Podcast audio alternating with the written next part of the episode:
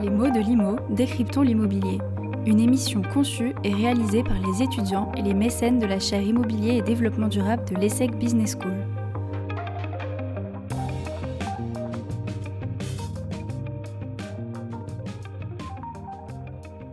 Bonjour à tous et bienvenue dans ce nouveau podcast pédagogique destiné à décrypter l'actualité de l'économie, de la finance et du management de l'immobilier. Cette chronique vous est présentée par Stéphane Lévy et moi-même, Kitri Lacombe, étudiant de la promotion 2022 de la chaire Immobilier et Développement Durable de l'ESSEC.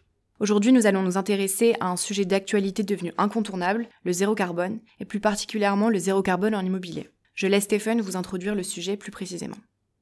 Le secteur de l'immobilier pris au sens large, c'est-à-dire de la construction euh, à l'exploitation des immeubles, est non seulement le premier secteur consommateur d'énergie, mais également parmi les premiers émetteurs de gaz à effet de serre, les premiers consommateurs de, de matières premières, et les premiers producteurs de déchets. En France aujourd'hui, l'immobilier représente environ 40% des émissions de carbone. La réduction de carbone de notre industrie est et doit rester une priorité pour l'ensemble de ses acteurs et utilisateurs. Mais comment les bâtiments rejettent-ils du CO2 Au stade de leur construction, tout d'abord, cette activité génère plus de la moitié des émissions de CO2 rapportées à la durée de vie totale du bâtiment, pour la plupart de façon indirecte. En effet, ce sont les engins de chantier, le transport des matériaux et des équipements pour les construire qui émettent de grandes quantités de dioxyde de carbone. La part restante des émissions de CO2 d'un bâtiment proviennent de l'exploitation de ce dernier. En effet, un bâtiment qui vit a besoin de consommer des énergies pour le chauffage, l'eau chaude, l'éclairage, la ventilation, la climatisation ou encore pour l'alimentation des équipements électriques des locataires. Ces consommations varient selon l'usage et le type des locataires. Les consommations de chauffage d'un immeuble résidentiel représentent ainsi les deux tiers de ses consommations énergétiques totales, alors qu'à l'inverse, le chauffage ne représente qu'un tiers des consommations d'un immeuble de bureau, dont les besoins en électricité pour alimenter les équipements de bureautique sont plus importants. Le concept de zéro carbone a commencé à émerger depuis la signature de l'accord de Paris sur le climat en 2015. En effet, la loi relative à la transition énergétique pour la croissance verte signée cette même année a fixé l'objectif de réduire les émissions de gaz à effet de serre de 40% entre 1990 et 2030 et divisé par 4 en 2050 par rapport à 1990. Cet objectif s'est décliné à l'échelle européenne et nationale. Dans un contexte d'urgence à agir, le gouvernement a rehaussé son ambition en fixant, au sein du plan climat de juillet 2017, l'objectif d'atteindre la neutralité carbone à l'horizon 2050 à l'échelle du territoire national. L'Union européenne a également accéléré la trajectoire de décarbonation avec, depuis juillet 2021, un nouvel objectif de 55% de réduction carbone en 2030 par rapport à 1990. Rappelons que la neutralité carbone consiste à réduire drastiquement les consommations énergétiques directes et indirectes et à sourcer de l'énergie décarbonée. Cela peut être réalisé grâce à des investissements dans les énergies renouvelables, l'efficacité énergétique ou d'autres technologies propres à faible émission carbone. Pour s'aligner avec ces nouveaux objectifs étatiques, de nombreuses entreprises de l'immobilier ont déjà commencé à travailler sur le sujet et à œuvrer pour une réduction de leur empreinte carbone. Pour nous aider à mieux comprendre ce sujet, nous sommes très heureux d'avoir ce matin avec nous Romain Weber, directeur des investissements et du développement chez Gessina. Bonjour, Romain Weber, je suis le directeur exécutif en charge des investissements et du développement chez Gessina. Pour me présenter brièvement, euh, donc cela fait deux ans et demi que je travaille chez Gessina. Auparavant, je travaillais chez Nordjust Bank, le fonds souverain de la Norvège, pendant une dizaine d'années, euh, au début en tant que responsable France, puis responsable des investissements immobiliers en Europe. Euh, précédemment à cela, je travaillais dans un fonds de private equity immobilier qui s'appelait MGPA, qui a été racheté par BlackRock, et euh, chez Morgan Stanley en financement immobilier. Gessina, peut-être pour présenter, c'est une foncière immobilière cotée française. Euh, nous avons un patrimoine de 20 milliards d'actifs, 80% euh, du bureau et 20% du résidentiel. Pour faire simple, nous sommes principalement en Ile-de-France, 97% de notre patrimoine est localisé en Ile-de-France et à peu près 70% à Paris. Euh, voilà pour une présentation euh, succincte de Gessina. Maintenant, peut-être euh, pour vous, vous, parler du zéro carbone, c'est en effet un enjeu majeur pour la société et nous cherchons à agir sur tous les stades de notre patrimoine, à tous les stades du cycle de vie de l'immobilier de notre patrimoine, que ce soit au niveau de la conception, des immeubles, que ce soit au niveau des travaux ou que ce soit au moment de leur gestion. Alors, pour vraiment impliquer toute la société, nous avons créé une taxe carbone interne.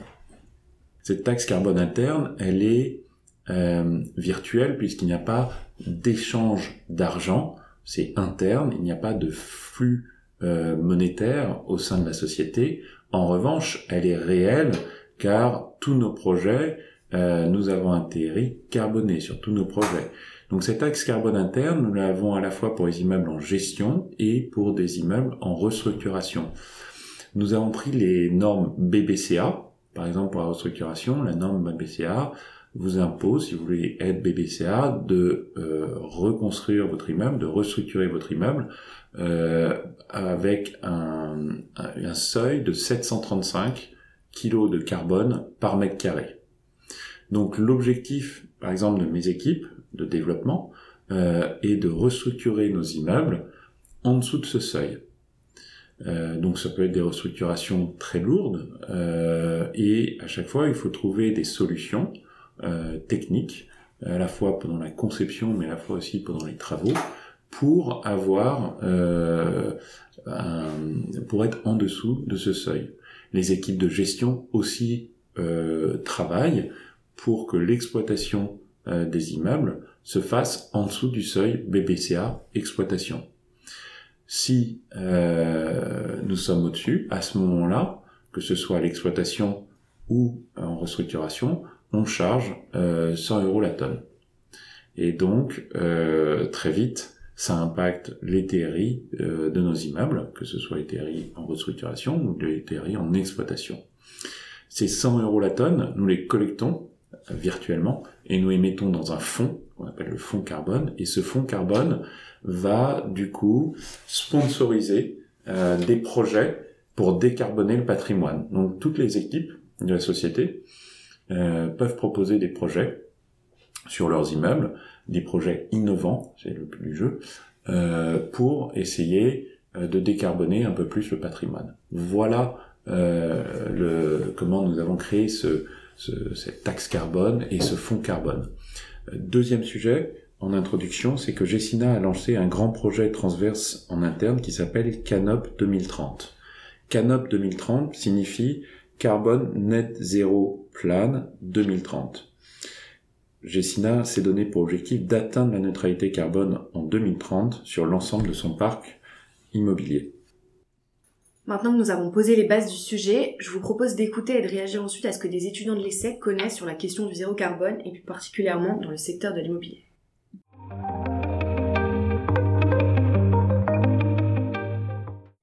Euh, le zéro carbone, ça ferait euh, référence selon moi à une consommation ou une production euh, qui a été faite du début à la fin sans qu'il y ait une émission de gaz qui serait nocif pour l'environnement. Dans l'immobilier, j'imagine que ça voudrait dire que depuis la construction jusqu'à l'exploitation des immeubles, il y aurait un respect total de l'environnement et donc peut-être une énergie verte, euh, alors la notion zéro carbone, ça me fait penser à zéro émission, euh, consommation durable. Je sais pas, dans l'immobilier, je dirais que c'est euh, les logements verts euh, qui sont euh, éco-responsables, donc du coup qui consomment pas trop, peut-être avec des matériaux qui vont être qui vont permettre de mieux isoler, donc d'utiliser moins de chauffage, peut-être, peut-être de limiter l'eau, j'en sais rien, rien à voir avec le carbone d'ailleurs. non, je pense que c'est en termes d'émissions, ouais, par exemple de chaleur, je pense le chauffage, je dirais. Le zéro carbone, euh, c'est le fait d'essayer de produire le moins de CO2 possible.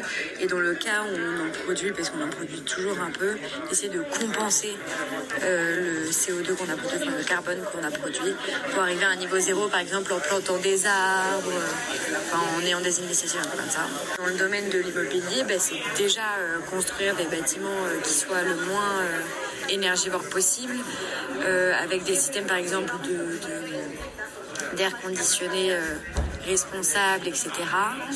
Et ensuite utiliser des matériaux qui soient eux aussi euh, responsables et peut-être dans le cadre où il y aurait euh, un jardin, avoir de la verdure, etc. Moi je sais que dans mes bureaux, ils ont fait très très attention à tous les matériaux qu'ils avaient utilisés. Donc par exemple, il n'y a pas de peinture parce que la peinture, c'est pas, c'est très mauvais pour l'environnement quand il y a des pigments et du coup tous les murs sont blancs. Alors selon moi, la, notion de zéro carbone renvoie euh, à la neutralité carbone d'une activité. Donc en fait, par exemple, l'équilibre à atteindre entre les émissions de gaz à effet de serre d'une entreprise et leur retrait de l'atmosphère par cette même entreprise, donc par compensation ou autre. Et tout cela pour, pour lutter contre le réchauffement climatique. Et donc dans l'immobilier, euh, si je devais définir, ce serait euh, donc cet équilibre à respecter, donc dans la conception jusqu'à l'entretien et même la destruction euh, d'un bien d'un bien immobilier. La notion de zéro carbone, selon moi, elle évoque la compensation euh, du carbone émis lors d'un projet. Et en immobilier en particulier, c'est lors de la phase de construction, d'utilisation ou même de démolition d'un bâtiment. Toutes les techniques qui vont être mises en place pour essayer au maximum de compenser tout le carbone qui a été émis, notamment en utilisant des matériaux bas carbone, en travaillant sur euh, les pertes énergétiques du bâtiment, en travaillant sur la consommation énergétique du bâtiment aussi, ou euh, en ajoutant de la végétalisation dans le projet. Euh, c'est ce qui permet de réduire au maximum euh, les gaz à effet de serre émis lors de la conception et de l'utilisation d'un projet immobilier. On peut voir que la notion zéro carbone est une notion largement connue et familière des étudiants, même si leur définition peut varier. Certains parlent de compensation, d'équilibre à atteindre en termes d'émissions lors des phases de construction, d'utilisation et de démolition, alors que d'autres évoquent plutôt le zéro émission. Romain Weber, qu'en pensez-vous? Selon vous, la notion de zéro carbone renvoie plutôt à une compensation ou à un objectif d'élimination de ces émissions? Chez Gessina, avant de parler de compensation, nous travaillons d'abord sur les différents leviers pour réduire nos émissions carbone. La, compensation n'est qu'un élément euh, de dernier ressort, si je puis dire, euh, pour nous. Avec Canopée 2030, nous travaillons en priorité sur les deux leviers principaux pour nos émissions. C'est du consommer mieux et consommer moins. Consommer mieux touche à l'approvisionnement euh, en énergie. Nous sommes passés par exemple à 100% des consommations d'électricité euh, sur des consommations d'électricité verte que nous achetons. Euh, et pour consommer moins, nous avons lancé une grande campagne d'études d'amélioration de la performance de nos actifs. Pour chacun de nos actifs, nous avons fait une étude, quelle est sa consommation, quel poids carbone nous avons pour chaque immeuble en exploitation. À partir de cette étude, nous définissons une trajectoire euh, carbone, en Canop 2030, et des actions à mener au cours des prochaines années pour effectivement atteindre euh, la neutralité carbone. Pour arriver à un zéro carbone en immobilier, les étudiants ont largement évoqué la réduction de la consommation énergétique des bâtiments, l'utilisation de matériaux moins énergivores et plus responsables, ou encore l'installation d'espaces verts. Quels leviers utilisent aujourd'hui les acteurs de l'immobilier pour réduire leurs émissions? Quelles alternatives plus responsables utilisez-vous chez Gessina aujourd'hui? Alors, il y, a, plusieurs leviers. On peut déjà parler, euh, enfin, il y a les, bâtiments que nous construisons, restructurons, les bâtiments euh, qui sont en exploitation. On peut commencer par les bâtiments euh, en restructuration. lorsque vous avez des bâtiments qui, qui, qui, se sont vidés de leurs locataires et que nous devons restructurer, déjà nous faisons le choix de ne pas les démolir. Donc ça c'est très important. Et nous préférons les restructurer. Et d'ailleurs intellectuellement c'est plutôt euh, beaucoup plus passionnant pour les équipes.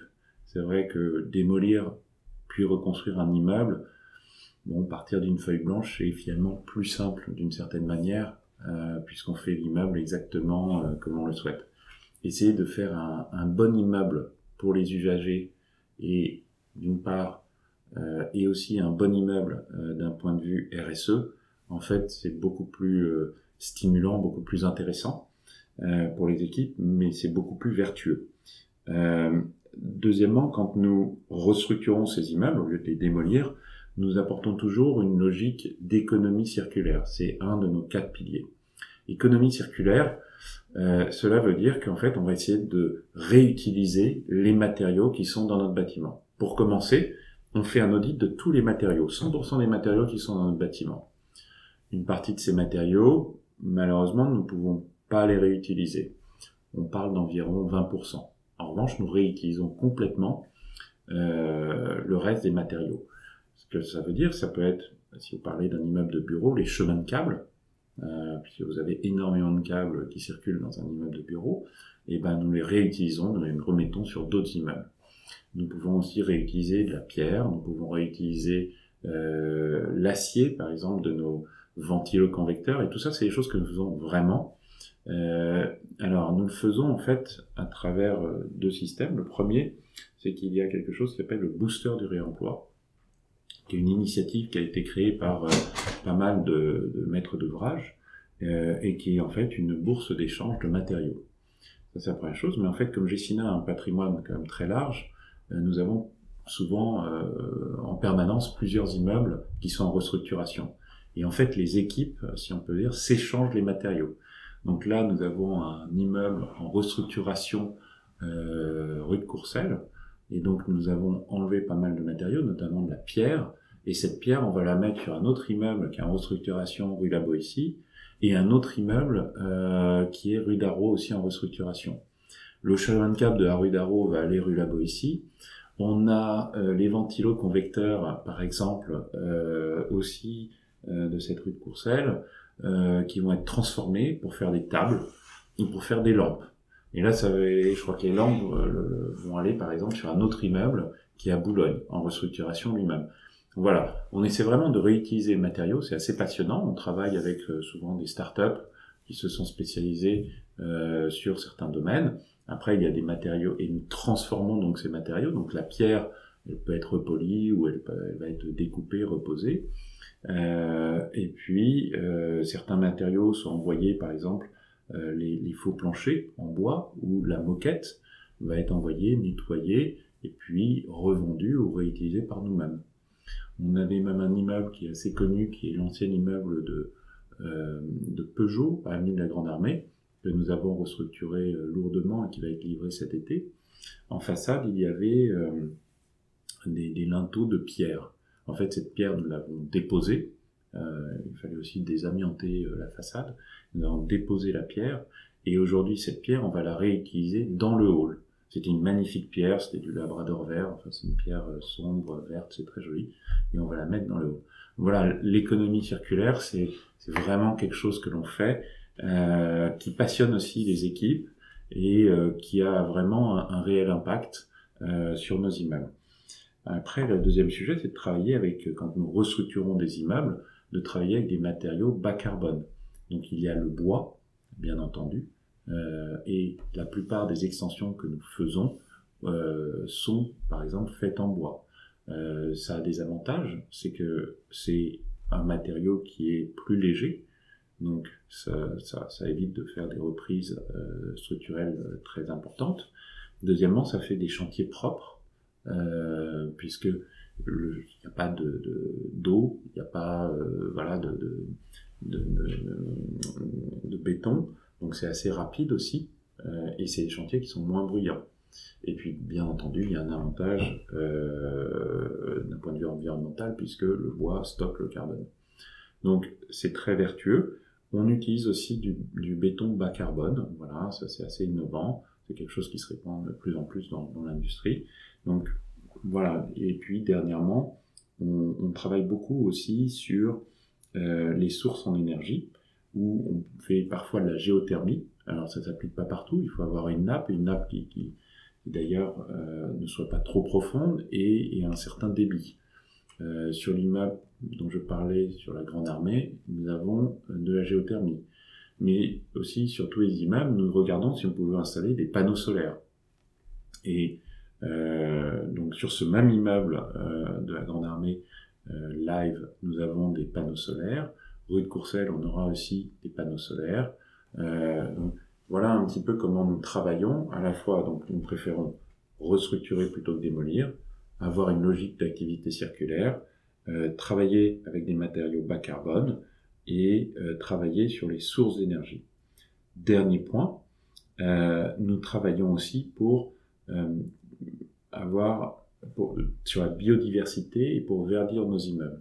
En fait, c'est assez important parce que ça permet de faire euh, verdir les immeubles, c'est verdir les toitures, c'est créer des jardins, euh, c'est créer de l'ombre. Et ça, c'est très important à Paris, puisqu'on sait qu'à Paris, euh, en été, c'est une fournaise, il y a très très peu euh, d'espaces de, végétalisés. Mais aussi, les espaces végétalisés permettent de retenir l'eau, permettent de créer de la biodiversité. Et dernier point, les usagers, donc on va dire les collaborateurs euh, des entreprises qui rentrent dans nos immeubles, sont vraiment très contents, les usagers, de, de, de, venir travailler en extérieur. Avoir des espaces extérieurs aujourd'hui dans nos immeubles est quelque chose qui est très important, qui est très demandé par tous les utilisateurs. Voilà, donc c'est aussi très vertueux d'un point de vue environnemental, euh, et puis c'est très bon pour nos utilisateurs. On évoque souvent le fait qu'allier écologie et intérêt des sociétés immobilières est utopique, et qu'il faut, forcément renoncer à l'un pour atteindre l'autre. Selon vous, est-il possible d'intégrer le zéro carbone dans la stratégie de performance des sociétés immobilières? Oui, bien sûr. Nous avons d'ailleurs une stratégie de verdissement de notre dette dont le coût est intimement lié à nos performances ESG. Donc le coût de la dette, euh, le, montant des intérêts va euh, dépendre de nos performances ESG. donc c'est prédéfini tout cela, les performances que nous devons atteindre et nous devons tous les ans ou tous les X années euh, montrer ses performances et du coup le coût de la dette va évoluer en fonction de nos performances. C'est justement sur cette question que nous sommes allés à la rencontre des étudiants pour les interroger sur ces notions de contraintes et de freins. Je vous laisse écouter ce qu'ils ont répondu.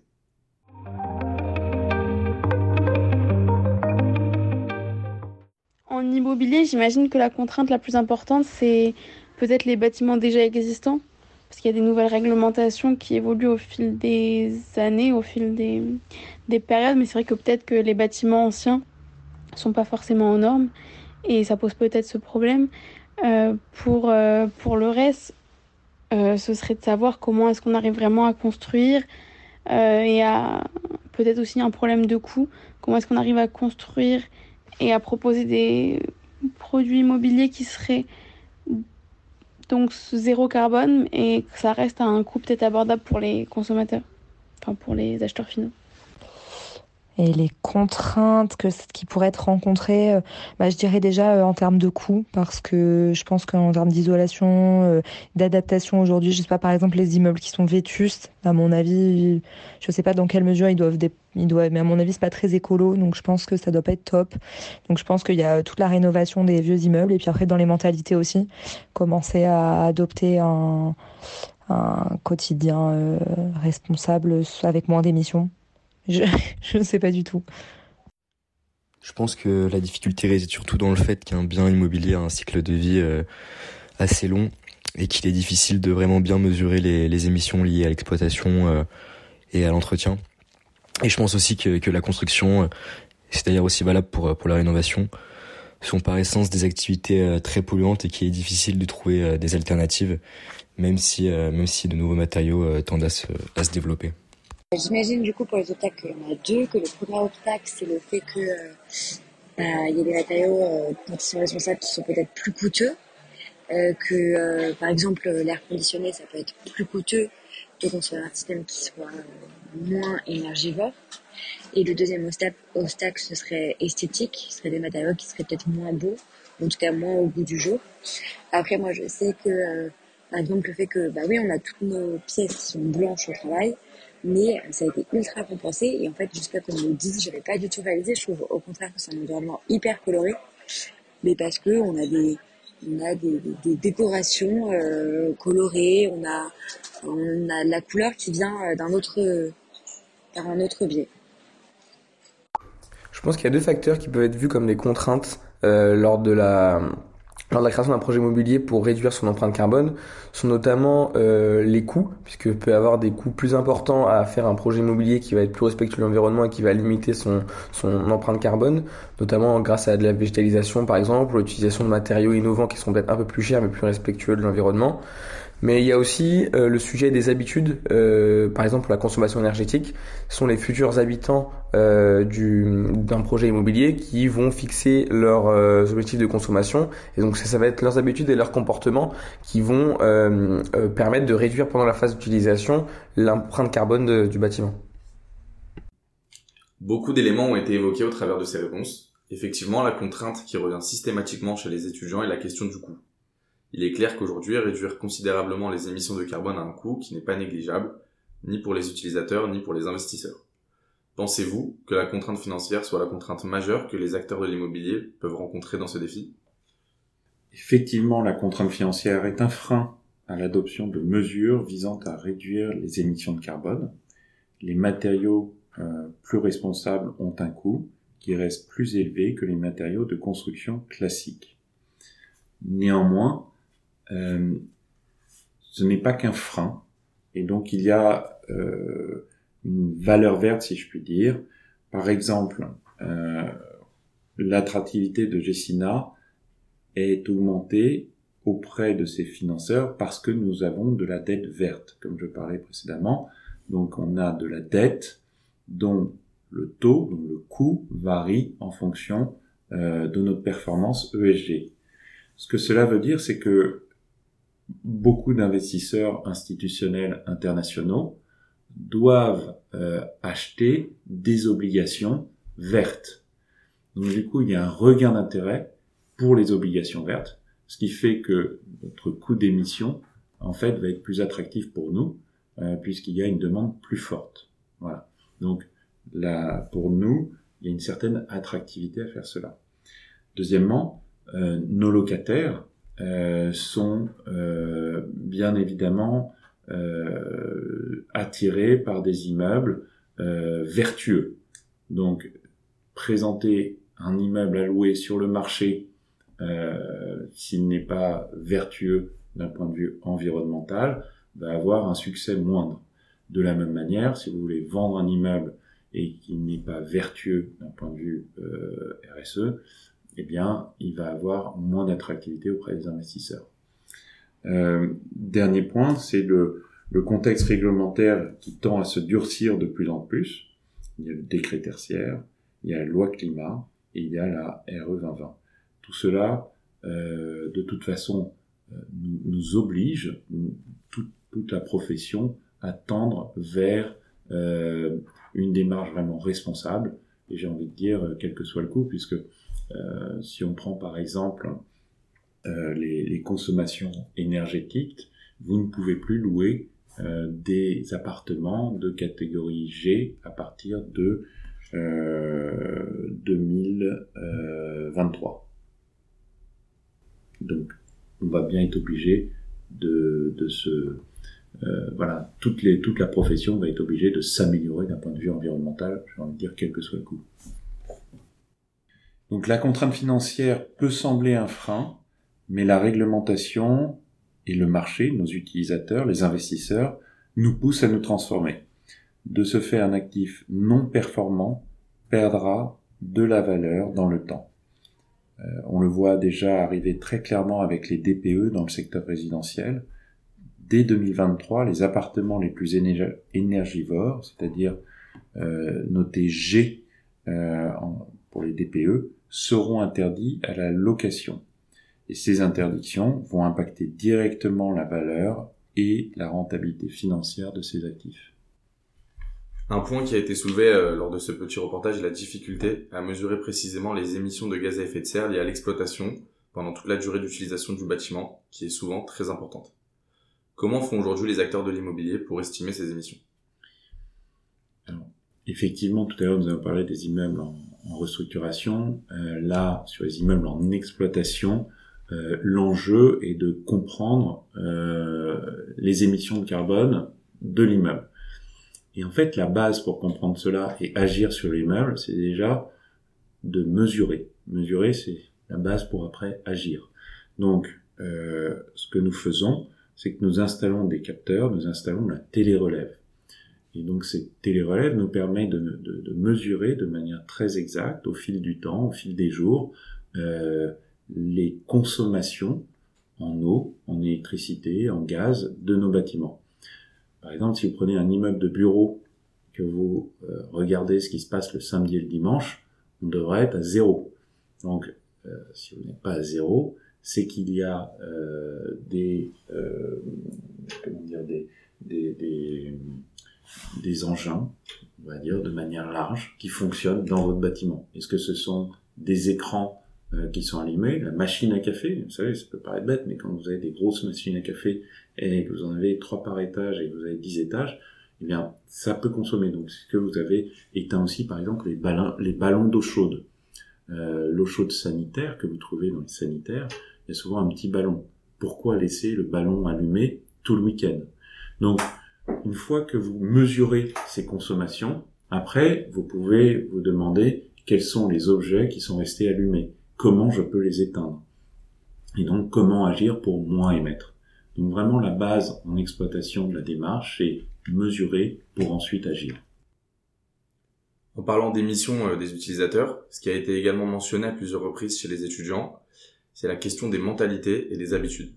Comme vous l'avez dit, une grande partie des émissions liées à l'immobilier se fait lors de la phase d'utilisation, qui est principalement maîtrisée par l'utilisateur, au niveau notamment du règlement du chauffage, de la climatisation ou de la gestion des énergies plus largement. Pensez-vous que les, utilisateurs sont assez sensibilisés à cette question de zéro carbone et de réduction des émissions de gaz à effet de serre? Alors effectivement, la sensibilisation des utilisateurs est un vrai enjeu. Pense qu'il y a une tendance très positive, mais qu'on est au début. Et je peux vous donner quelques exemples. Euh, on peut penser à des utilisateurs commerce. Un commerçant, euh, pour faire entrer euh, des clients dans sa boutique, va vouloir laisser les portes ouvertes. On a tendance à beaucoup plus rentrer dans une boutique qui a les portes ouvertes que les portes fermées. Mais du coup, en hiver, vous êtes obligé d'avoir un rideau de chaud pour, pour, éviter qu'il fasse trop froid dans la boutique. Et en effet, l'inverse, un rideau de froid. Donc ça, ce sont des comportements euh, qui sont effectivement euh, bah, pour le commerçant nécessaires, on va dire, pour son activité, mais d'un point de vue environnemental, euh, très négatif. De la même manière, les commerçants aiment garder les lumières allumées dans leurs vitrines. Certes, ça fait de la publicité, ils montrent leurs produits la nuit, mais dans quelle mesure est-ce un, bon comportement Donc voilà, ça c'est, j'ai parlé des commerçants, mais ça peut être la même chose au niveau des bureaux, euh, ça peut être la même chose au niveau du résidentiel. Euh, vraiment, donc c'est très important de, de sensibiliser nos, nos, utilisateurs et d'avoir un réel engagement du client est une clé pour garantir l'atteinte de la neutralité carbone. À l'échelle de notre parc, 50% des émissions sont maîtrisées par nos clients. Nous avons donc lancé une démarche d'accompagnement de nos clients dans notre objectif de Canopée 2030 et nous avons échangé déjà avec plus de 25 clients grands comptes, par d'Engie, Renault, Ipsen par exemple, euh, pour leur présenter notre plan Canop 2030 et définir ensemble des plans d'action. Au niveau de l'ensemble de notre patrimoine, à chaque fois que nous signons un bail, nous signons une annexe verte qui permet aussi de définir des objectifs, de définir un cadre euh, pour travailler ensemble euh, sur les objectifs environnementaux. Après, ce que l'on voit, c'est qu'effectivement, euh, les sociétés, en fonction peut-être de leur taille, en fonction de leur exposition médiatique, vont avoir des comportements assez différents sur ce, sur, en termes ESG les grosses sociétés tendant à être un petit peu plus euh, à la pointe que les petites sociétés, peut-être moins mieux. Euh, cependant, euh, il faut noter que le lancement du décret tertiaire euh, établit une co-responsabilité entre le bailleur et l'empreneur dans l'atteinte des objectifs de performance énergétique. Pour effectuer une transition efficace, le secteur de l'immobilier doit, à terme, surmonter des obstacles de taille. 40% des bâtiments et 75% des infrastructures qui devraient exister en 2050 n'ont pas encore été construits, et 80% du parc immobilier européen actuel sera encore là. Ces nouveaux bâtiments devront donc être neutres en carbone tout au long de leur cycle de vie. Ces ordres de grandeur ouvrent la voie à de nouveaux arbitrages, rénover plutôt que démolir, optimiser le choix des matériaux et des équipements, les améliorer, favoriser le recyclage et le réemploi.